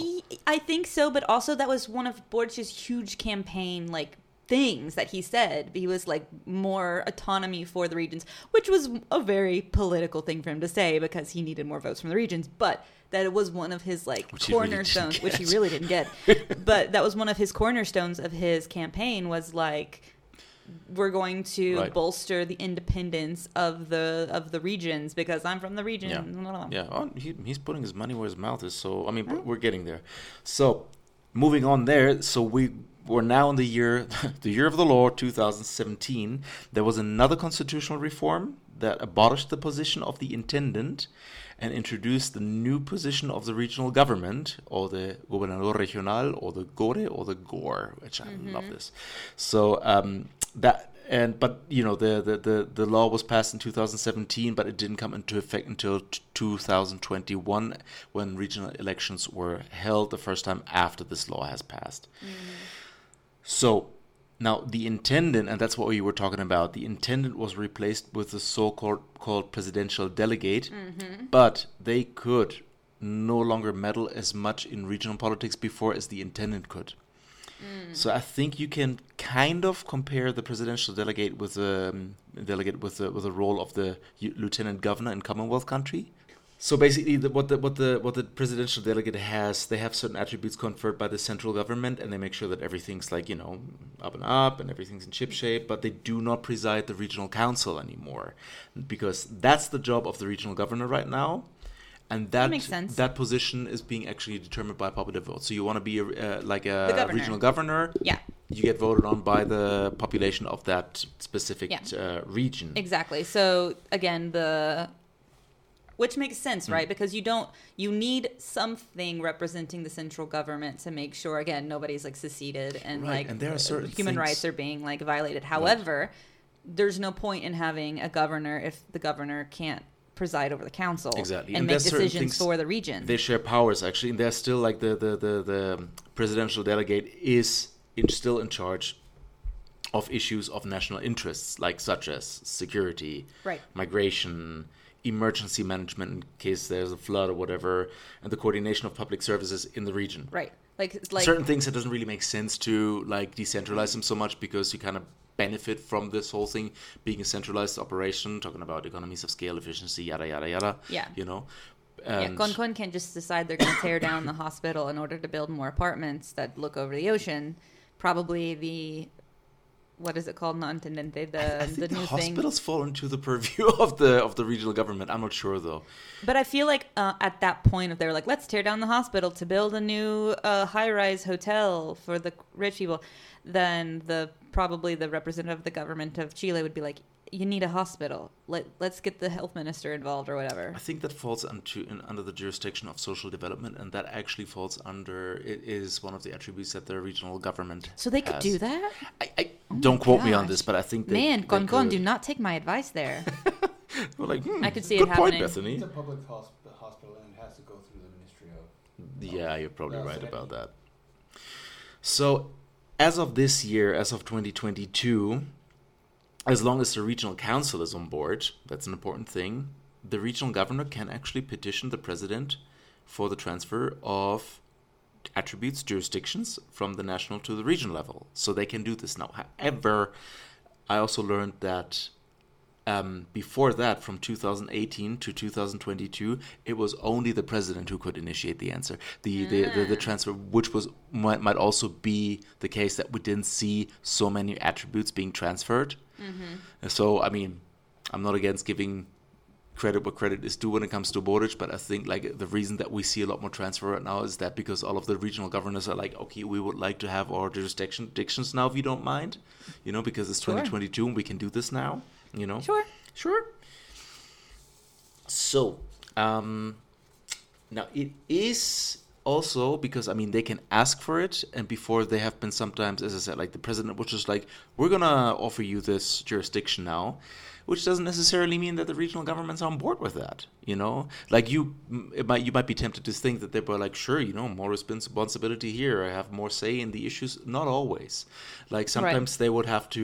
Um, like the regional councils don't always welcome them because um, they don't see themselves mostly not well equipped enough to handle this new responsibility. And that could be you know that could mean they don't have the human resources to do that they don't have the finances to do that they don't have the technical competence to do that Right. certain things like we're just like nah you know we rather like you central Yeah, government we to need still, some assistance here. Like Yeah. just, I mean, like or we, don't have the expertise to do that yeah, Like, like we don't have this Yeah, or engineer in order to to build this. I mean, I know that for example, we talked about recently how Boric like has this new um, uh, initiative to lay internet lines yeah because there is just not internet access in a lot of the regions in a lot of these places. And because telework is so important, again, if there's internet in, I don't know, um, Quilpue, you know, you're going to be more encouraged to be like, well, I can live there. You know, I have family there. Yeah. So, and I can work from there. So it is all, but obviously you might not have technicians from there to be able to lay those lines, right right? or like I don't know, you might have like people in the regional government that were just like, okay, let's uh, let's do this infrastructure thing. It's like, how are we gonna go about this? We don't have a truck to do the thing. It also is like I've never done this before. Like, Yeah, how, how do we I, I need some assistance. this? Like, I don't know where, where, what do I need? Like, do I need like uh, Is it is this more important than the- the other thing? yeah. How do we prioritize this? Somebody So- give me some numbers. yeah? Call like, in. I need training. I don't know. and we need trains. Yeah, we need That's trains. a different episode. Yeah, we need trains too. So, so basically, this whole transfer of the of the attributes, Transfer. transfer of the jurisdictions, would be from basically from the national ministries to the reg- regional governments. But this um, would include only matters regarding territorial planning, which is one. The other one would be promotion of economic activity in the region. and uh, the third one would be economic and social development. Those are the three pillars, or those are the three broad areas in which uh, jurisdiction can be transferred from the national to the regional governments. Everything that falls outside these three areas is not in question yet. Might come later, but as of now, that's not a thing. But you know, not, these are pretty broad. I mean, they Right, include things like I don't know, like um, presiding the Environmental Impact Commission, deciding on the use of shoreline, whatever. I mean, there's a lot of things that fall Right. under that umbrella. So, um, so I'm not going to get into this whole process of transferring those com- uh, tho- those jurisdictions, but you know, suffice to say that it has to pass through a whole boatload of institutions. I mean, starting from the from the presidency, who says, "Let's go," you know, let's start the transfer process, until it gets to the regional governments, it has to pass through like what was it like? Um, ministries and decentralization committees and study committees and secretaries and oh man but it must not take longer than six months. It actually has been mandated by law. This whole process needs to be done within six months. Okay. same time that the new constitution We like we like take- nice round numbers. yeah we do. Six Two months semesters, nice. yeah. as they say. So, um, what I thought was interesting is that given the system, it's not that all regional governments get conferred the same uh, attributes at the same time. Because, I mean, you think about, like, the way that I always thought about it was okay, uh, which also is a very centralized way of thinking about it, is that, okay, then, okay, the president's going to decide that we're going to decentralize now the I don't know the, the, the, presiding the committee of constructing roads or whatever Okay, yeah. to all the regions, but it's not like that. No, no, because no. like different Which regions wouldn't make sense if it was. Would yeah, wouldn't really make sense because I mean it depends. I Galga's mean, got the best roads in the country now. yeah, I mean, you, if if that was, I mean, that might actually get a lot of things done in a very short amount of time comparatively. Yeah. Yeah. But then on the other hand, what happens here is that like the regional governments, they just go like, you know what? I'm kind of interested in you transferring this jurisdiction over because, uh, like, this is kind of relevant for me. Like, for example, Right. I read about this case in Valparaiso. They were were like asking for the presidency of the economic, no, the environmental impact committee, whatever. And one of the members of the regional council, she was just like, well, you know, we have a lot of issues with catastrophes here, with the natural disasters, flooding, Tsunami. and uh, here forest fires. Sure, So yeah. it kind of makes sense that we're taking care of this locally. But then there were other things that were just like flat out rejected. We're just like, "No, we don't need it. We don't have the the manpower, the resources to take care of that. So you have like all these different regions Mm-hmm. Yeah. asking for different things Yeah, at different, different times. priorities, It's right, a but- it's a but- bit messy, but it's kind of like it's very flexible in a way, you know. Right, but it makes sense because again, that's the whole point of this de- decentralization is because for so long Santiago has been making decisions for the country Yeah. and the priorities of Santiago are not the priorities of all of these other regions or all these other cities. The the priorities of some might be like we need a freaking hospital, like Yeah. people are dying or we need a school or I don't know, we need buses. It, their priorities are or we need roads are completely different and that it makes sense that that would be something that's that's necessary. Yeah, so that's one of the upsides there. So let's talk about the advantages of decentralization a little bit here.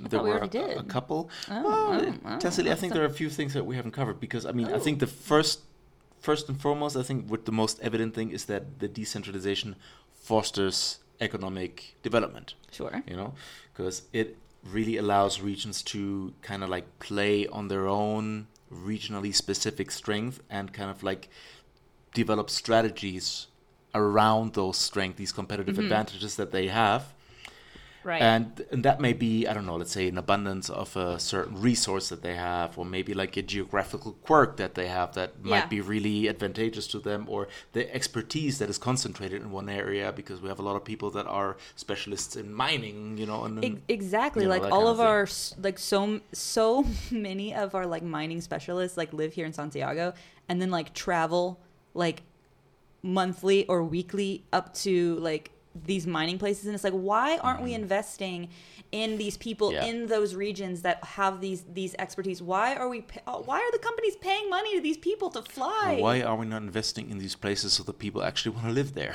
It also, Yeah. right? Like, why is it? It's literally just a mine and Yeah. nothing else, Yeah. and like some dorms.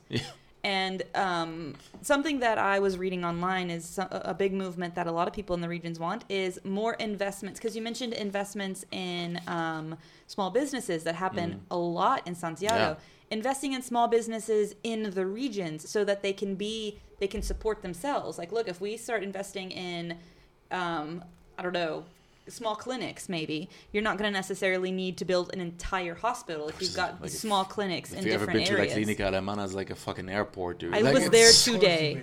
decentralization reduces uh, let's say the geosocial inequalities that we are that we we just talked about before it Mm-hmm. it matters where you were born it matters where you went to school Yep. it matters kind of like where you work What your name sounds like. what your name sounds. well that I mean that in a way is also linked a little bit to where you were like if you were born in the Araucanía region it's a lot more likely that you have like a Mapuche last name so then you're like uh, what's your name Calafquien yeah sorry about that yeah, so exactly.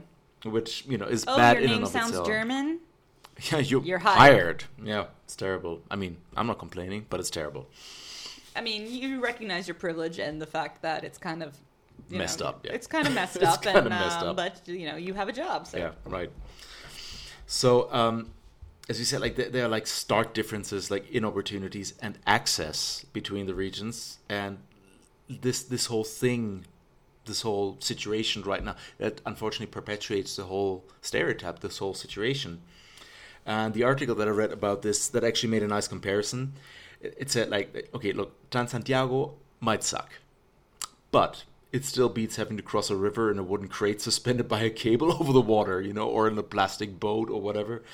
Like, especially the indigenous population in a lot of parts of town, they're often forced to walk hours until Yeah. they get to like a rundown rundown classroom to get like a mediocre, that's yeah. uh, you know, education. That's one reason why, because at, at one point, Bachelet got rid of daylight savings time. One of the reasons we went back. Mm-hmm. What? Oh, okay. Yeah, really. One, one of the reasons we went back is because it was too dark in the mornings in the for south. people to walk. It was like pitch black, and there were these kids having to walk to to school, and it was it was just too it was too dangerous, and kids were getting like run over, and so you got these big discrepancies between regions. So, Uh-huh. of course, the decentralization supposed to, as we said before, foster economic development and kind of like eradicate this whole thing, like level the playing field, uh, get people to like you know get businesses settle down, regions make more money, you can invest in infrastructure, better education, hospitals, yada yada yada, all these things, and you can make the, the case that. Um, like developed decentralized countries in Europe or in the States, they've they've come up with systems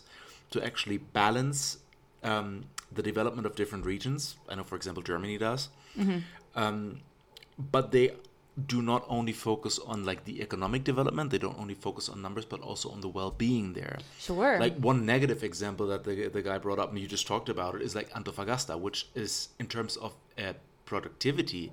Antofagasta makes a Shit, shitload it of money it makes because like most of the money for the country. But nobody wants to live there because it's a shithole. I'm sorry, but Antofagasta is a shithole. There's nothing there. There's nothing to enjoy there. Yep. So a lot, a lot of people want to live in Santiago as well because, Yeah. like, hey, you can go anywhere, do anything, so much entertainment. Someone would build a movie theater in a mall, and everybody would want to live in Antofagasta. Chileans love malls All these incentives, but they're just not sustainable because, because just, they there's have nothing to back it exactly, up Exactly, you know? because see, here's the exact. This is the, the the thing is they have all of these amazing incentives, and people still don't want to live there because it sucks. Yeah. So if like me and Mao went to Antofagasta, first of all, our families aren't there, our friends are here, our lives are here, and there's nothing to. There's not a mall, there's not a movie theater, there's not, a like mall. bars that you can go to. There's no like local There's entertainment. I mean, I'm sure there's a pica somewhere. yeah, they La Fuente de Soda, whatever. Yeah, like uh, exactly. But it's like how many times don't know. times can you go to the same Fuente de Soda? Yeah. Again, like what if we had a kid? What school would they go to? Is it going to be like worth it for us to like try to figure out the the, the value of education? Why are you They can laughing? go to the University of Talca. Heck no. Um, I mean, I don't care if they're passionate about going to Universidad de Talca. I'll be like, you might as well just be, you know, what Pinguino does, and I get it podcast. Oh, that is low blow. Oh wow. low blow. for a living. No, I'm an audiovisual communicator. Excuse me. as a penguin. Another one of the advantages of decentralization would be that it actually it creates several urban centers and that will relieve Santiago, which is also something Yeah. that you have to think about. Like because right now Santiago is just fucking out of control. Congested. It's, just growing and growing. The the sprawl actually causes people to commu- uh, people's commute to become longer. Yeah.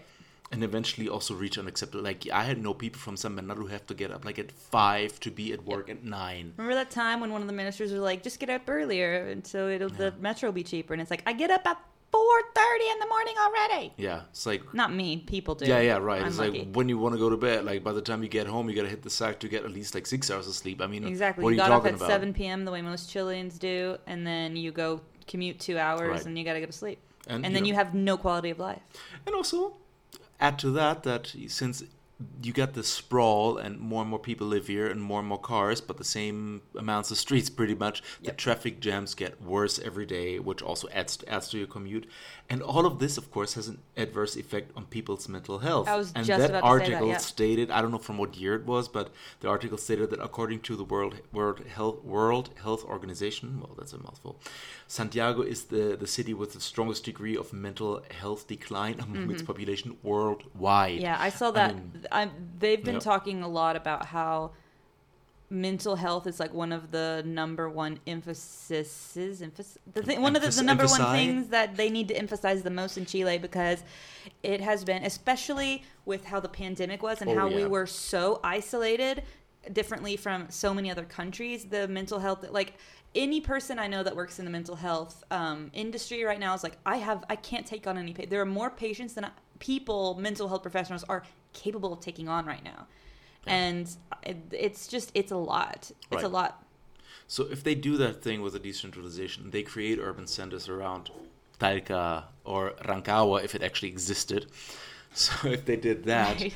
like that would actually take a huge load of Santiago in a way, like a hu- And also, huge just weight seeing the, the, nature And also, like, also helps with your mental health as well. Yeah, like, look, a that too. tree. If, I You live, if you live in the center, it's like, where's the last time you saw a tree? Exactly, in Rancagua would be like, hooray, hooray, we got working infrastructure, people actually want to live here. And Santiago just be like, yeah, yeah take them, go. We Mm-hmm. Yeah. need air to breathe. This is terrible. And- Literally, we and have we no also air right need, now. you know, real estate prices to drop because Oh these God. real estate prices are also a That's- result of what's going on right now. Everybody wants to live in Santiago, real estate prices are going Because you, up. 'cause you have to. Because it's not like everybody wants to live here. Yeah. It's everybody has to live here. and if in they're like they're out of whack, you know. And right now, like Whack. they're out of whack, yo. And they're still. Uh, I'm just pointing towards nothing. Oh, still I was like, what are you comparatively. pointing to? Well, around. houses, the houses that are Well, I mean, there's extremely. literally- there's the literally- buildings are so expensive, like the apartments. In the regions, it's comparatively cheap still. Oh, like, that's I why mean, people. yeah. I know a lot of people who were like, I want to invest in apartments just as like. They started buying in the regions now because, like, right now they were like, it's not worth it anymore to buy an apartment in Santiago. You just no. it's not. uh, well, first of all, who who yeah. can afford it? you, you, yeah. Who are these people buying apartments right now? No, no, no. I mean, you have a constant salary, and then they are in the early 30s, and they get a loan Okay, from I a know bank. how it works. You It was know, and that's I mean, yeah, yeah. But they go like, okay, the return on investment is just really shitty. Like it's not worth it anymore. So let's buy an apartment in Rancagua until they find out that it's, doesn't Rancagua is just a big sham, and they've been This is they've an been inside scammed. joke in Chile that Rancagua doesn't exist. I can tell you it does exist because Mao has to go there and do things, and they don't receive anything via Oh, yeah. mail or fax or email, and you have to go physically there yeah, he'll give be surprised once he gets there. he used to go there every Uh-huh. week, dude.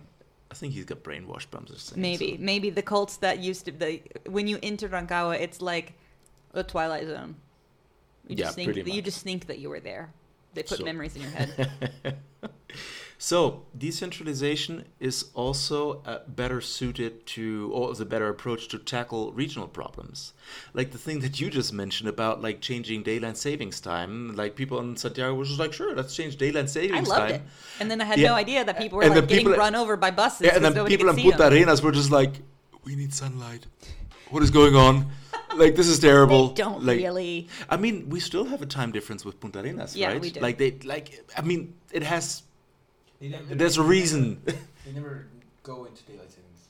Ah, It's okay. always the other way around. I just know. That I don't they- know. I just know that they never change their time. They Yeah, but in my, there was discussion They're of not like abolishing this whole thing, and there were like people from Punta Arenas were just like, no, no, bad idea. Like this is not how it works. It didn't. down It here." lasted a year, and then we had to go back. That's a typical example of like basically things being mandated here in Santiago, and then m- basically just running and get up against the wall at the regions where like, oh, we haven't thought about that. Like if that decision because has been made locally, about Look, I mean, the politicians even in Santiago are barely thinking about the people in Santiago. Imagine like like trying to think about what happens in the regions, and the only region that they've ever been to is what Zapallar. You know, pretty much.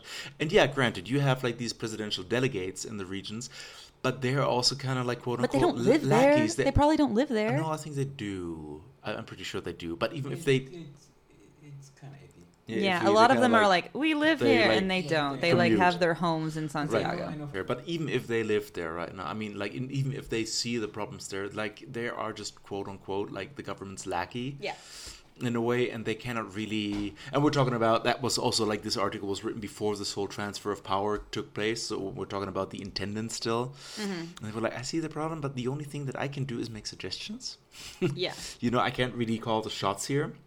And also just the mere fact of this presidential delegate that exists, it's kind of like a very patern- a paternalistic symbol in a way that the state is still there, like trying to look over your shoulder. What are you doing, kids? You know, I mean, Mm-hmm. take that with a grain of salt, but I think it's also something worth mentioning. But the whole, for example, the daylight saving times problem that we're just that's just one of many problems. The other one that I've actually read about in this article is, for example, this pollution uh, in the south in Osorno or Temuco because Yeah. they there's a lot of industry, but not so much industry. They use they, Wood burning they, wood burning stuff. Yeah. And they were like, "Well, you think Santiago has bad pollution?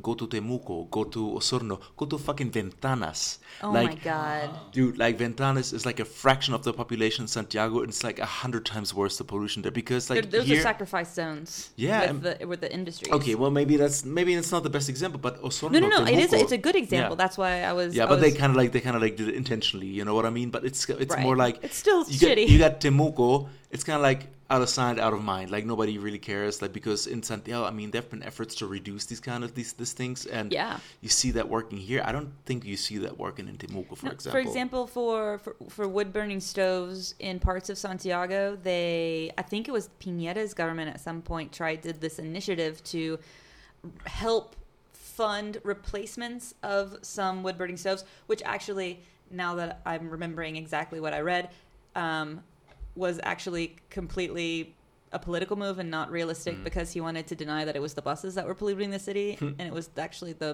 wood burning stoves of the poor people. Oh. So he was like, "We're gonna fix it by giving poor people these things and not Mm. focusing on the buses." Actually, let me give a little shout out because yesterday I was uh, attending a a um, award ceremony where like so yesterday I was at this award ceremony and actually one of the people um, who won an award was um, father and son who invented a wood burning stuff which is like I don't know sixty percent more efficient, works with biomass, pollutes a lot less, and they're actually equipping a lot of classrooms down south. Oh, I love called, that. The company's called Thor House, Thor like Nice. the god and uh, the the product is called I think Eco Turbo. So if you live in the south, you listen to that, you want an efficient wood stuff, I gladly give them a shout out because I think it's a great idea and they deserve. I hope everything. they're affordable, or I hope maybe. I think they're pretty affordable. I looked at the prices, but I can't remember that. But I mean, uh, it, depends. But again, like, say affordable to us might you not be affordable to somebody who lives Yeah. in Punta Arenas. yeah, but you the know, salaries are different too. Like, let's just talk about like the amount of money that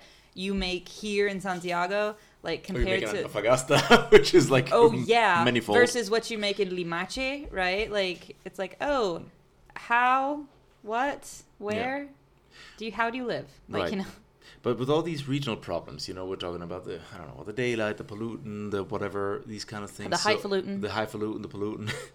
like by decentralizing this whole thing, by like conferring power power to the to the Mhm. regional governments, like it also like it it um, allows them to kind of like adapt also their organic administrative structure to Sure. this whole thing yeah, and to the specific needs.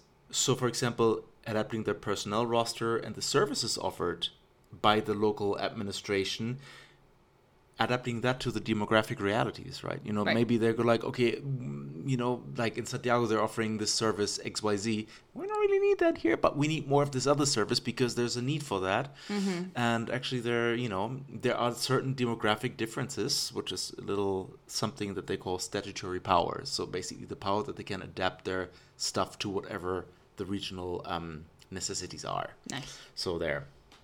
And last point about that would be, and I think you're gonna like that, decentralization basically hands over the power to the people. Power. The power. Power good the German accent is. you. Wonder why. The power to the people, yes. So because if you think about it, the decentralization is basically just the central government accepting to give a power, period. You know, and uh, that basically also means handing over power to the people. So, moving like De- decrease in some corruption. decrease. Yeah, yes and no, and that's an interesting point. But I'm going to talk about this a little bit further down the line.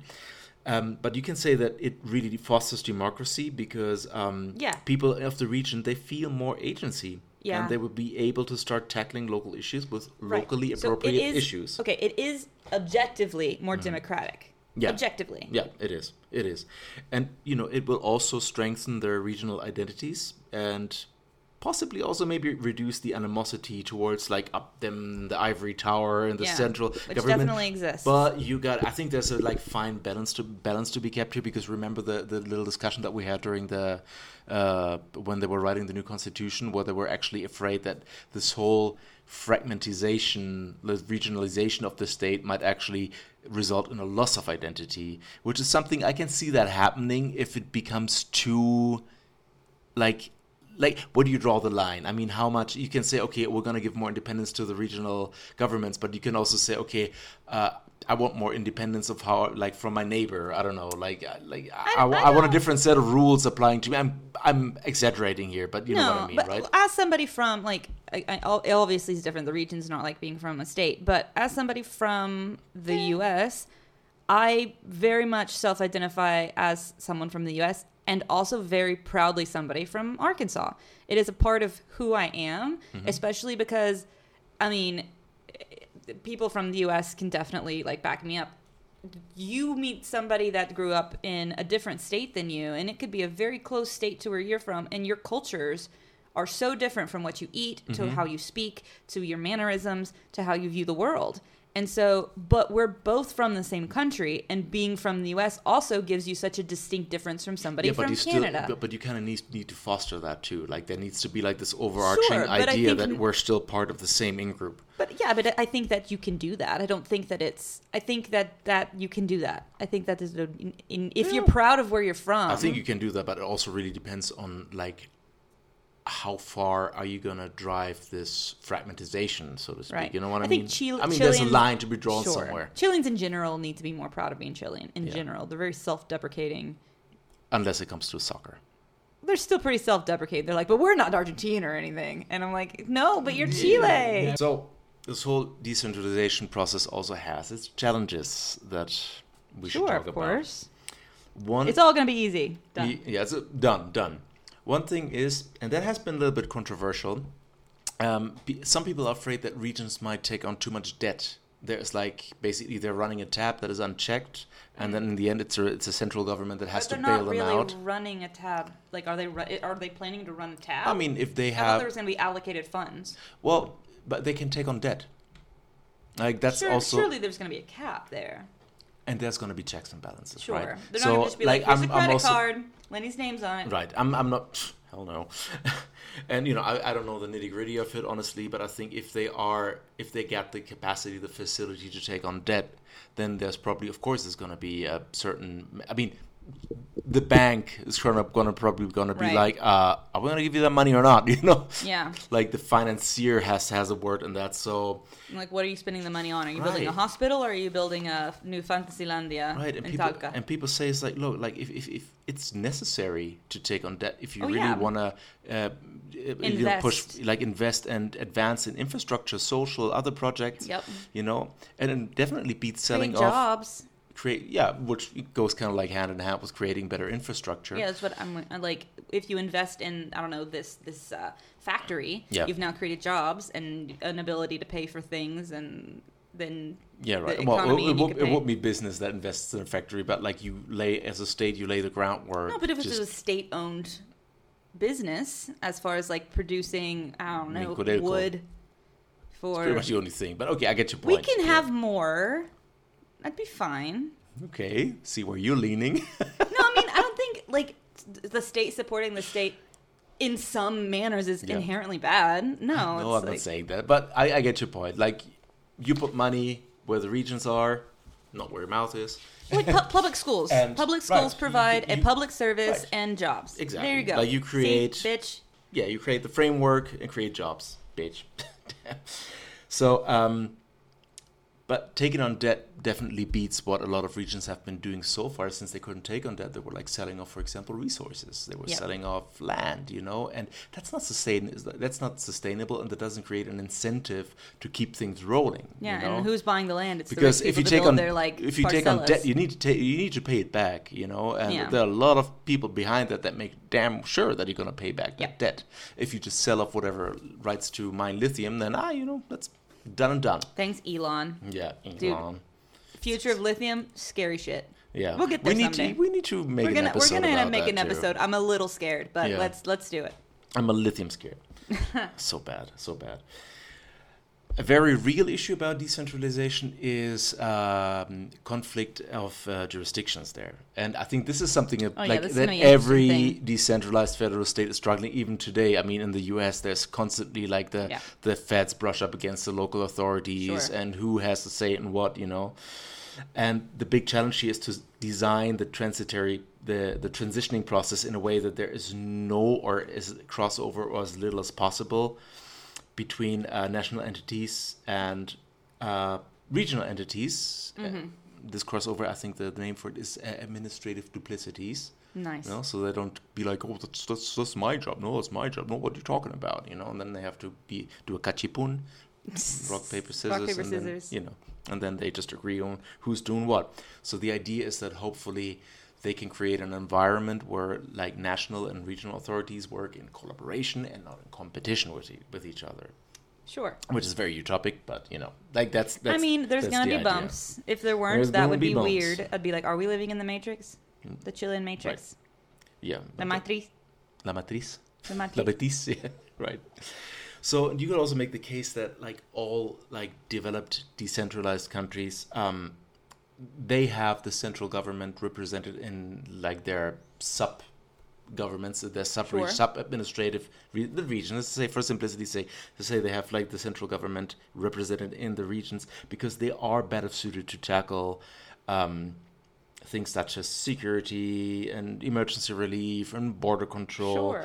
because Human you know in most of these cases they have like advantages of let's say economies of scale you know they can get like they buy things or they do things in larger quantities it has few, uh, less of a cost they Right. have better access to information or the broader data Mm-hmm. set you know whereas in, in other things it's better if the regional does it because the regional government does it because it's you need a more flexible solution a solution that is more adaptable or more adapted to uh, whatever needs the certain region has you know Right. so it kind of makes sense that you have like this coexistence between Mm-hmm. national and regional authorities, but with different jurisdictions. Well, for for example, something that's been uh, that was trying to be tackled in the winter was Chile doesn't produce their own like gas, and a lot of um, the majority of Chileans use gas stoves and gas heaters to heat their homes. Yeah, and to That cook. they import from Bolivia through Argentina.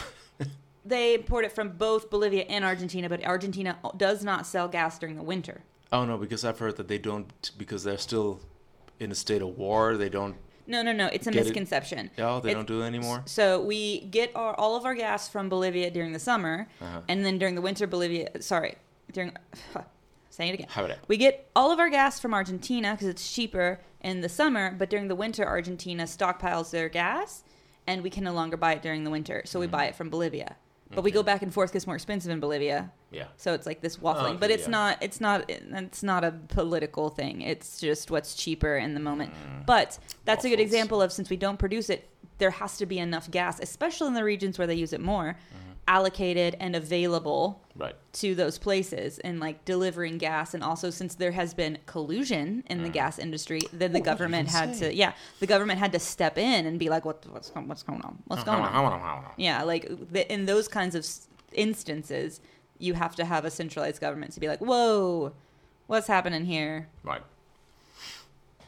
Another thing I thought was interesting, and it's that's a pretty obvious thing, but a challenge that you will face when you decentralize is that, of course, like if you decentralize, like you need to yield the expected results there, because you can't just decentralize for the sake of decentralize decentralizing. You know, there's Right. no like you got to ask yourself, why are we doing this? Mm-hmm. Because in the end, are the people going to be better off at the end of this road? So. Um, it needs to like this whole process of decentralization needs to create a framework that is like conductive for and locally adequate and fast solutions because Sure. you're talking about these. But then as well, they Has need to also, but they also need to create an environment that attract that is attractive for businesses, so that more jobs are being created. I mean, obviously. because a lot of people say it's like, look, could be that you change administrations, whatever, but in the end. The well-being of the people mostly is determined by an economic reality, and that is usually being created by the businesses that settle Right. This can't there. be a political decision. This has to be something that's practical. yeah, Right. I mean, that just makes sense. Exactly. Also, the transfer of um, of jurisdiction that needs to be accompanied by uh, the respective funding. People tend to forget that, but you know, defining the right budget that might Sure. prove a challenge because, in a way, um, you cannot just say, okay, we had on a national level, we had, I don't know, let's say for public transportation. Mm-hmm. We had so and so many millions, and then we're just gonna split it up proportionally and Right. to, uh, divided through uh, um, divided among the among the regions according to population. Well, that might not quite work because Uh-huh. Exactly. maybe some regions need a little bit more because Even know, if their population's lower.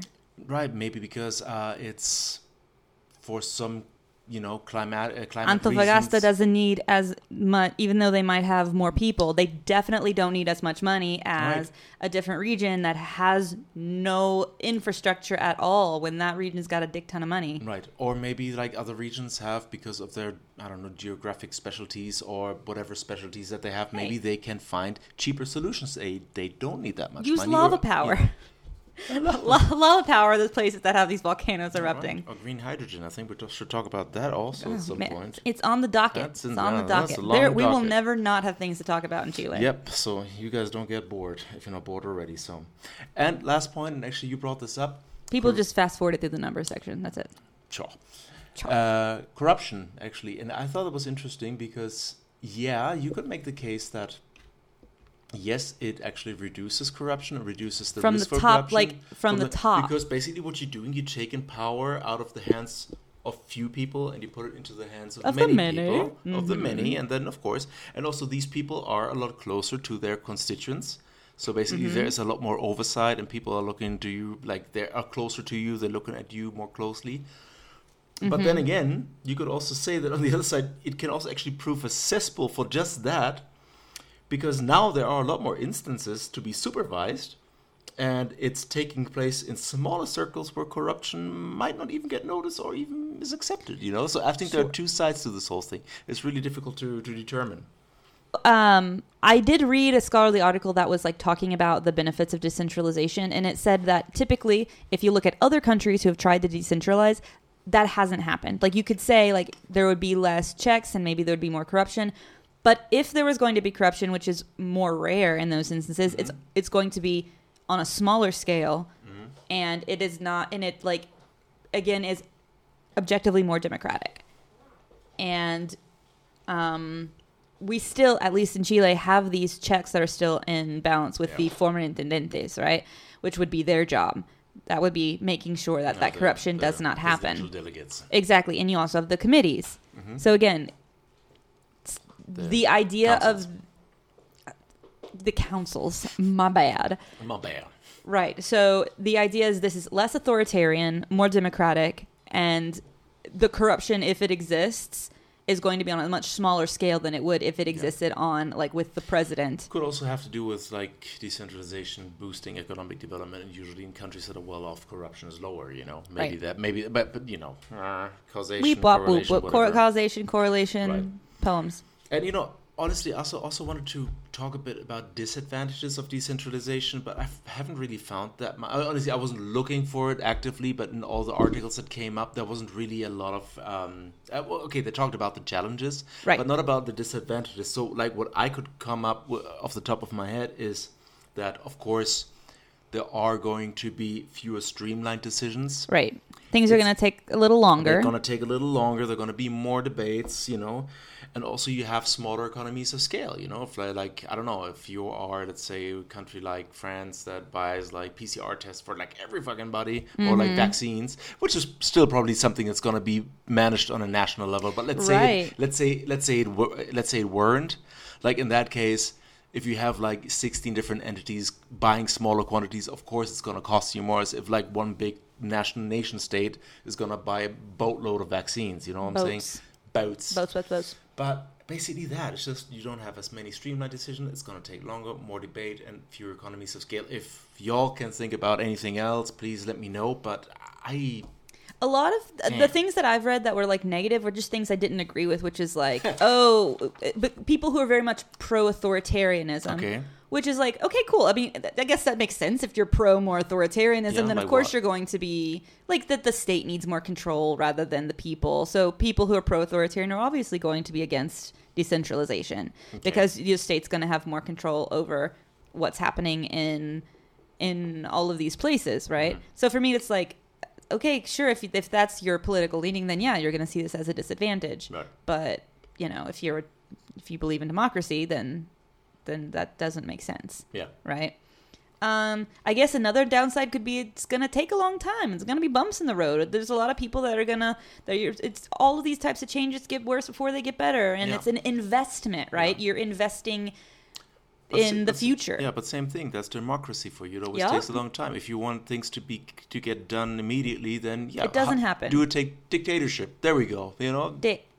So no, I mean that's. I think this is a lesson every single person needs to learn about political decisions. When political decisions for change are made, they will not happen immediately. And if you're wanting something to happen immediately, sorry, it doesn't matter what you think it is. It's not going to happen. And if it does happen, it's not going to end up being resulting in something good. Yeah, revolution is not really a thing when it comes nowadays. When it comes to these things, these things don't go fast. It's more like an evolution. Right, but even if you did have a revolution and you were like, "Hey, I'm Peru, new president," or whatever, you're like, "Well, there's going to be a crap ton of adjustment there." oh yeah, yeah. Like You know what I revolution in terms of okay, we need to change people here. yeah, like it's like okay, but you're still ha- gonna have a transition yeah. period and a lot of upset people, Yeah. and you know, like okay, we you know economic restructuring and all of it. None of it happens overnight. If you're like, we want a new president, great, you have maybe this immediate answer, and you still have growing pains. So Right. anyway, right. that is my soapbox for the day. No, that was actually a, a very germane soapbox.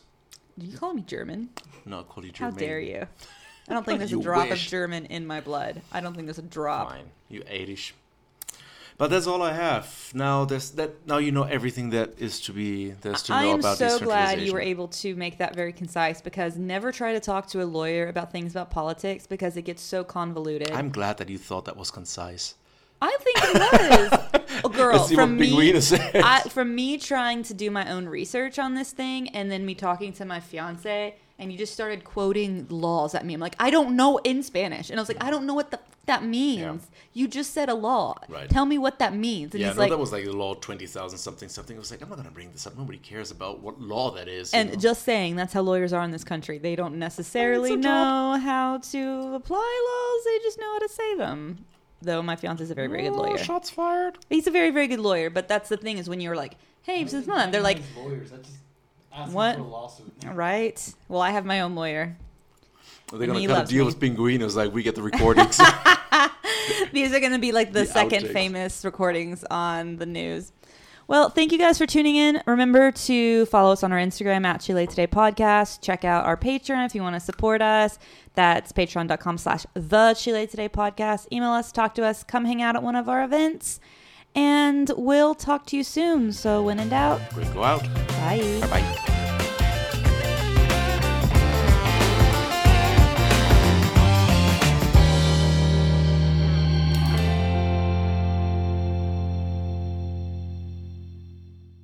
The Chile Today podcast is hosted by Leonard Kluge and Bethany Francis and produced by Diego Pinguino Rivera. For more information on the news topics you heard today, check out chiletoday.cl.